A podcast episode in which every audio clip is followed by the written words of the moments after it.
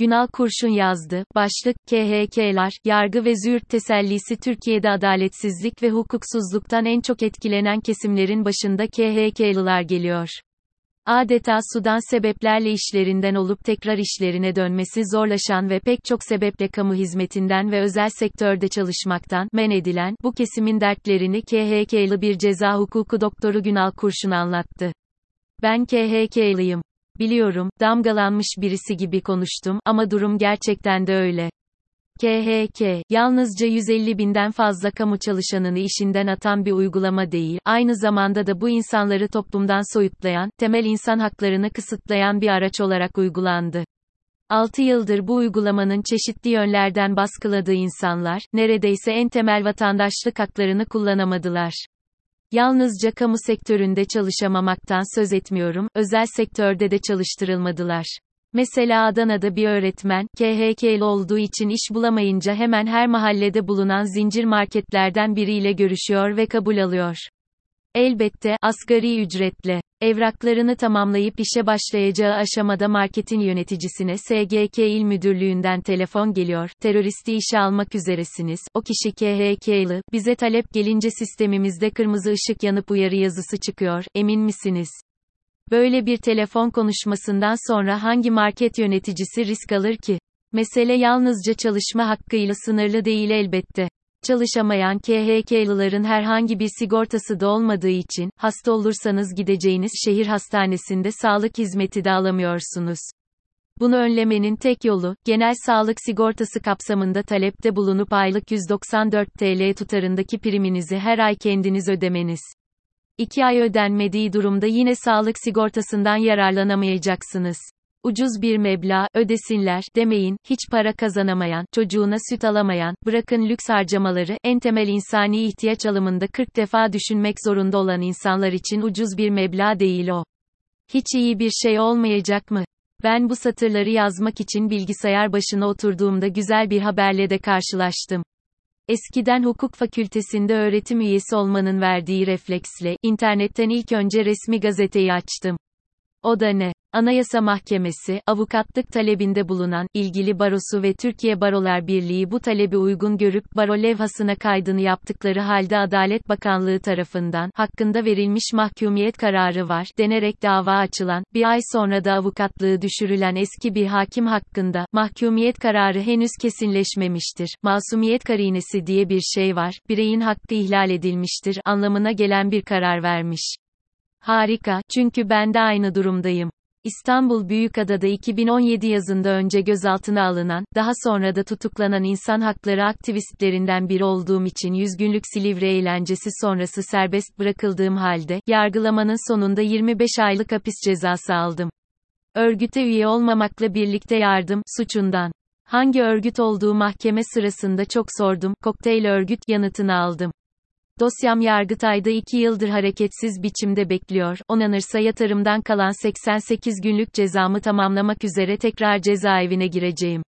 Olsun, Anayasa Mahkemesi'nin kararından ben de yararlanabileceğim, çünkü eski hakimle aynı tünelden ben de geçtim, hem de iki kez. Benim de 23 sene önce aldığım avukatlık ruhsatnamemi ve masumiyet karinesini yok sayarak avukatlık yapmam idare mahkemesi kararı ile iki defa engellendi. İki dosyamda Danıştay'da sıra bekliyor. Olsun hemen bir dilekçeyle oradaki dosyaya yeni emsal kararı ekleteyim diye düşünüyorum. Peki, Danıştay'daki hakimlerin masumiyet karinesinden haberleri yok mudur? Mutlaka vardır, olmuştur. Benim dosyamda, o eski hakim beyin dosyasında, benzer 5000 KHK'lı hukukçunun dosyasında karar veren idare mahkemesi hakimlerinin, bölge idare mahkemesi başkan ve üyelerinin masumiyet karinesi gibi, hukuk fakültelerinin mini mini birinci sınıflarına öğretilen en temel kuralı bilmemeleri mümkün mü? Bilirler elbet, Danıştay üyeleri de biliyorlardır. İçlerinde masumiyet karinesi hakkında makale ve kitap yayınlayanlar var, ama bu ülkede bilenler bilmeyenlere hiç anlatmıyorlar ki. Bilenler de duruma göre ya bildiklerini unutuyorlar ya da bilmiyormuş gibi davranıyorlar. 6 yıl sonra, Züğürt tesellisi. O yüzde yazının başında güzel bir haberle karşılaştım dedim. Nokta. Masumiyet karinesi gibi çok temel bir hakkımızın 6 yıl sonra tespit edilerek sahibine, ülkenin en üst düzey mahkemesinin kararıyla teslim edilmesi güzel tabii, ancak küçük bir sorun var, ömür geçti. Böyle olacağını az çok 12 Eylül sonrası, 1402 sayılı sıkı yönetim kanunuyla üniversiteden ihraç edilen öğretim üyelerinin macerasından biliyorduk. Onlar 7 yıl sonra kürsülerine dönebildiler ama insan ömrünün ortalama 70 sene olduğu, çoğunluğu 40'lı 50'li yaşlardaki KHK'lıların şunun şurası verimli yaşayabilecekleri 15 ila 20 yılları kaldığı göz önüne alındığında 6 yıl beklemek. En verimli çağlarını bekleyerek geçiren bir kitleye uygulanan nefret söylemi en başlarda bir AKP yöneticisinin ağzından ağaç kökü yesinler cümlesiyle telaffuz edilmemiş miydi zaten? Hiçbirimiz o ağaç kökünü yemedik. Toplumu, özellikle de muhalefeti bölmek, bir ustalık eseri, değil mi onlar için? Bölünmemeye çabalıyoruz. Şu anda sıradan insanlar da değil, politik olarak bilinçli, eğitimli kesimde bile, KHK'lıların sorunları büyük oranda çözüldü, algısı yok mu sanıyoruz? Hiçbir sorunumuz çözülmedi ki. Bu algıda, durmuş bir saatin günde iki kere doğruyu göstermesi misali, birkaç ayda bir güzel kararlar veren yüksek yargının kabahati çok büyük. Aslında yaşıyor taklidi yapan bir anayasa mahkemesi, ceza hukukunun temel kuralları uygulanıyormuş gibi yapan bir yargıtay, beyin ölümü gerçekleşmiş kişinin bazı kaslarının oynaması gibi, Lazarus refleksi, gösteren bir danıştayımız var. İlk derece mahkemelerinde görev yapan yargı mensuplarını ayrı bir kategoride değerlendirmem gerek, çünkü onlar, büyük baskı altındalar.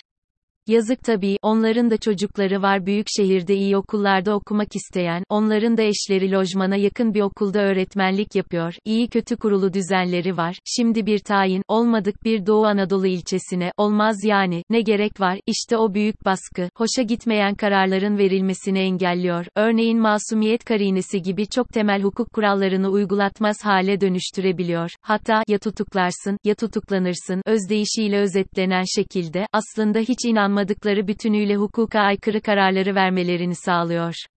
Peki ya haysiyet? Öyle ya, haysiyetiyle taksi şoförlüğü yapsa, lojman, tayin, makam arabası olmayacak.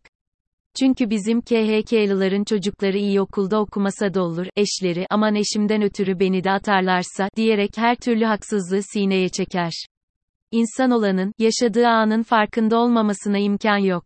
Sadece KHK'lılara değil, şu anda görev yapan hakim savcılara da bu yaşadıklarını yaşatanlar dışındaki onların en büyük cezalarının yaptıklarının farkında olmaları olduğuna inanıyorum. Durumdan memnun olan da yok. Hakim savcılardan kahraman olmalarını beklemek yerine, gerçekten tarafsız ve bağımsız yargılama yapabilecekleri bir atmosferi yeniden kurgulamamız gerekiyor. Bunu yaparken de o atmosferi zehirleyebilecek her türlü faktörün, başta siyasi baskının engellenmesi koşuluyla. Bu Türkiye'de yapılabilir mi? Çok zor ama mümkün. Mesele, şu anda toplumdan böyle bir talebi yükseltebilmekte. Mesela, hakim savcılar üzerinde o kadar baskı kurdun ki, aslında hukukun gereği olan ama senin işine gelmeyen hiçbir kararı korkudan veremiyorlar. Sırf bunun için sana oy vermeyeceğim, diyen kaç seçmen var, toplumdaki soyut adalet talebinin ne kadar somutlanabildiğini ya da gerçekten böyle bir talep olup olmadığını önümüzdeki ilk seçimlerde hep birlikte göreceğiz.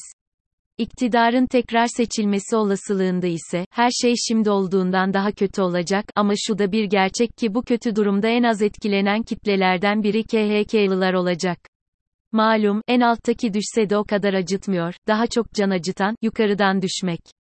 Hazır mıyız?